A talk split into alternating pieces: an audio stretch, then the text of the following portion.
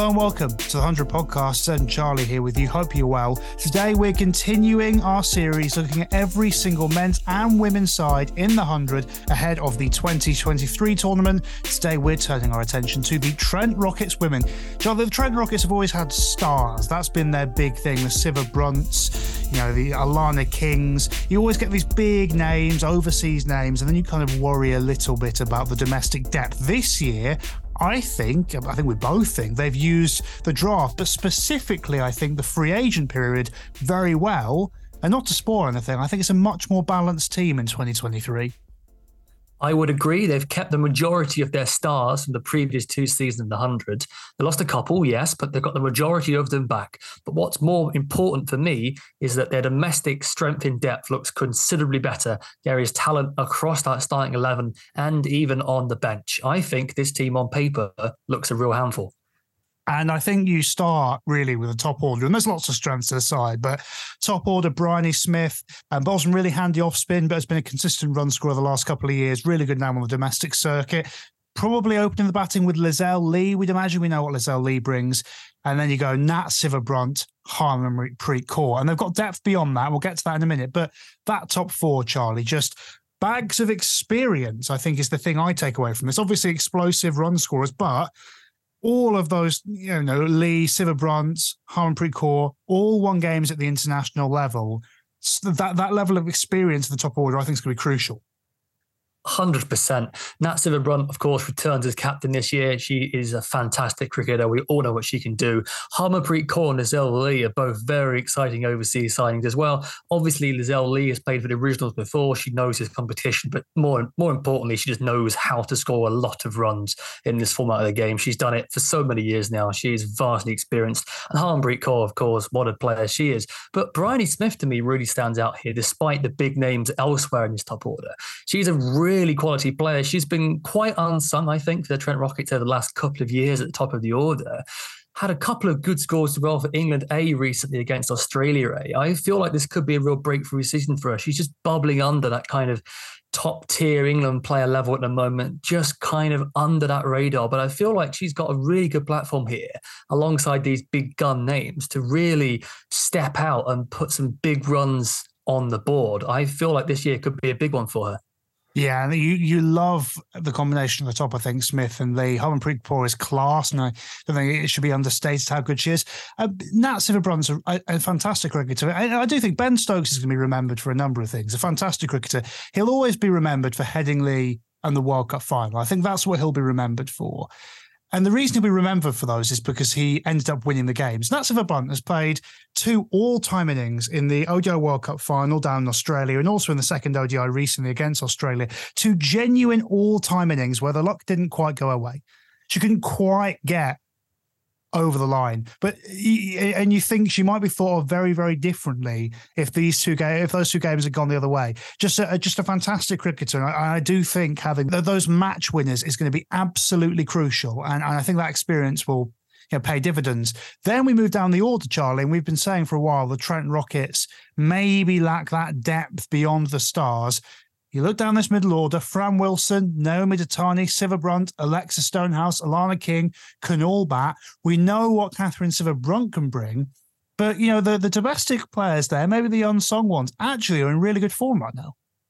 They are. I was very keen to point this out, actually. Fran Wilson is the leading run scorer for Western Storm this year. Granted, in the Rachael Heyhoe Flint Trophy, we're talking about different format. However, she's been striking at 94, averaging 48. That's 305 runs she scored this competition maybe if you maybe if we were having this conversation a couple of years ago, her form maybe wasn't what it is now. I'd be perhaps concerned that they were falling into the same trap as last year. But given the way she's playing right now, right back at the top of her game, I'm not so concerned at all. I think it's a really, really solid pickup. Similarly with Naomi Dattani, who has found a really good role for herself down the order, finishing off. She's been bowling well this year as well, I have to say. But with the bat, she's been contributing very nicely, striking nicely, and, and generally putting in some really good numbers as a finisher for Thunder. So I feel like this lower middle order is genuinely pretty good and, and certainly a huge upgrade on what they had before. I think you can be flexible as well. I think Fran Wilson maybe is that player you bring in if you lose early wickets. And maybe the kind of person who wants to shore up in innings, but also you know can can play. Then you've got Dattani who can hit boundaries. Uh, Katherine, Katherine Sciver-Brunt, you know, can hit uh, can hit a few boundaries as well. You know, you can pop Alana King up the order even. Just having Alexa Stonehouse there as well, who's who's got some ability with the bat. I think you just feel like you have a bit more versatility there and a bit more depth. And I think when you're approaching 100 innings, you really want Bryony Smith and Lizelle Lee and Nat Sciver-Brunt to really go after it just gives you a, a, little bit more flexibility. And also, I think it takes the pressure off. Um, off the big guns. I think it's much easier uh, for Nat Sciver-Brunt and Harmanpreet Kaur to go into this with some depth behind them. Previously, the Sciver-Brunts have done a lot of the heavy lifting. Now, you know, they can fail, and the Trent Rockets have an opportunity, have a pathway to winning the game. I think that's really important, and and you love what that middle order brings. And then with the ball, there's there's lots of really fun options in this side. As you mentioned, Naomi Dattani's been in good form. That left armer, I, I think specifically, I, would like to see a bowl at the top of the innings. She swings the ball a little bit, left armer. That's quite fun and we'll, we'll, get to the spin in the moment, but the seam attack is is quite nice and varied. You've got Katherine Sciver-Brunt, Nat Sciver-Brunt, both operate, you know, either side of the innings. Bit of Naomi Dattani, Grace Potts a promising young player. Just focusing on that seam attack for a moment. Again, experience, but also a little bit of diversity. Yeah, I agree. I don't necessarily think that this is the strongest seam attack in the competition but there is diversity there. There is experience there. And I feel like you can count on a lot of these cricketers to get the job done and contain and take wickets. And frankly, that's all you need, particularly with the strength of that batting lineup as well. I feel like you got a nice, varied attack to work with here. Certainly in the seam department, I'm pretty happy with where they're at. Yeah. And I think you know, you don't always have to have the most flashy seam attack in the world to win tournaments.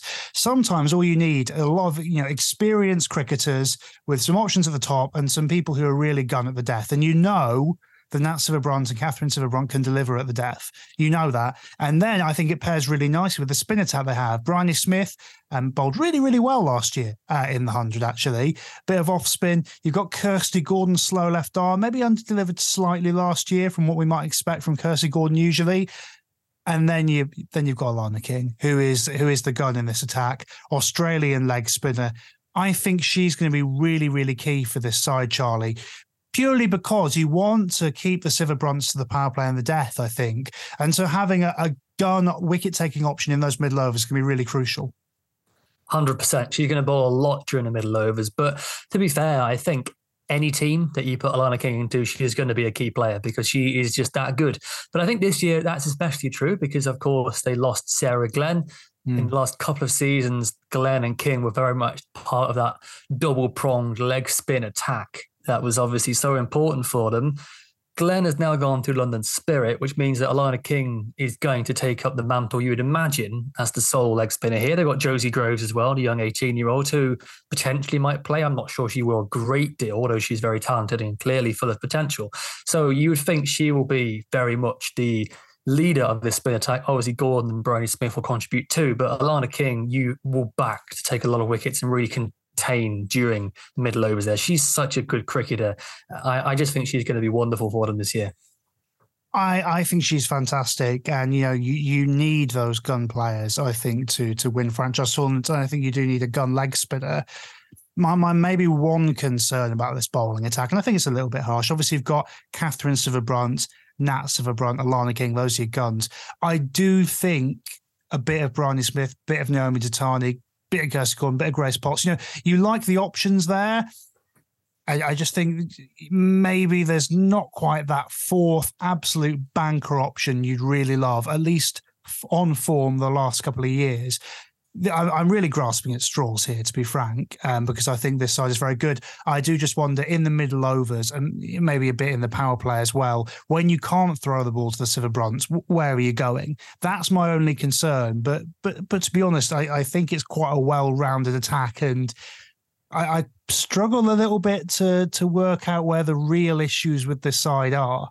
Yeah, I don't think there's an obvious gaping flaw here. I think, yeah, I would agree. Maybe in an ideal world, you would have another seamer, perhaps, who's ready to slot into this team, who you'd feel, you know, really confident about, perhaps bowling through the middle a bit more. But again, I am kind of clutching at straws a little bit here. That would be for me a nice to have rather than a need. And I think there's quite a big difference between those two things. So, look, this is a nice team. I think it's very much improved from last year. I think they have done a very good job in the off season, and they come into this season looking for my money, the strongest on paper that the Trent Rockets ever have done.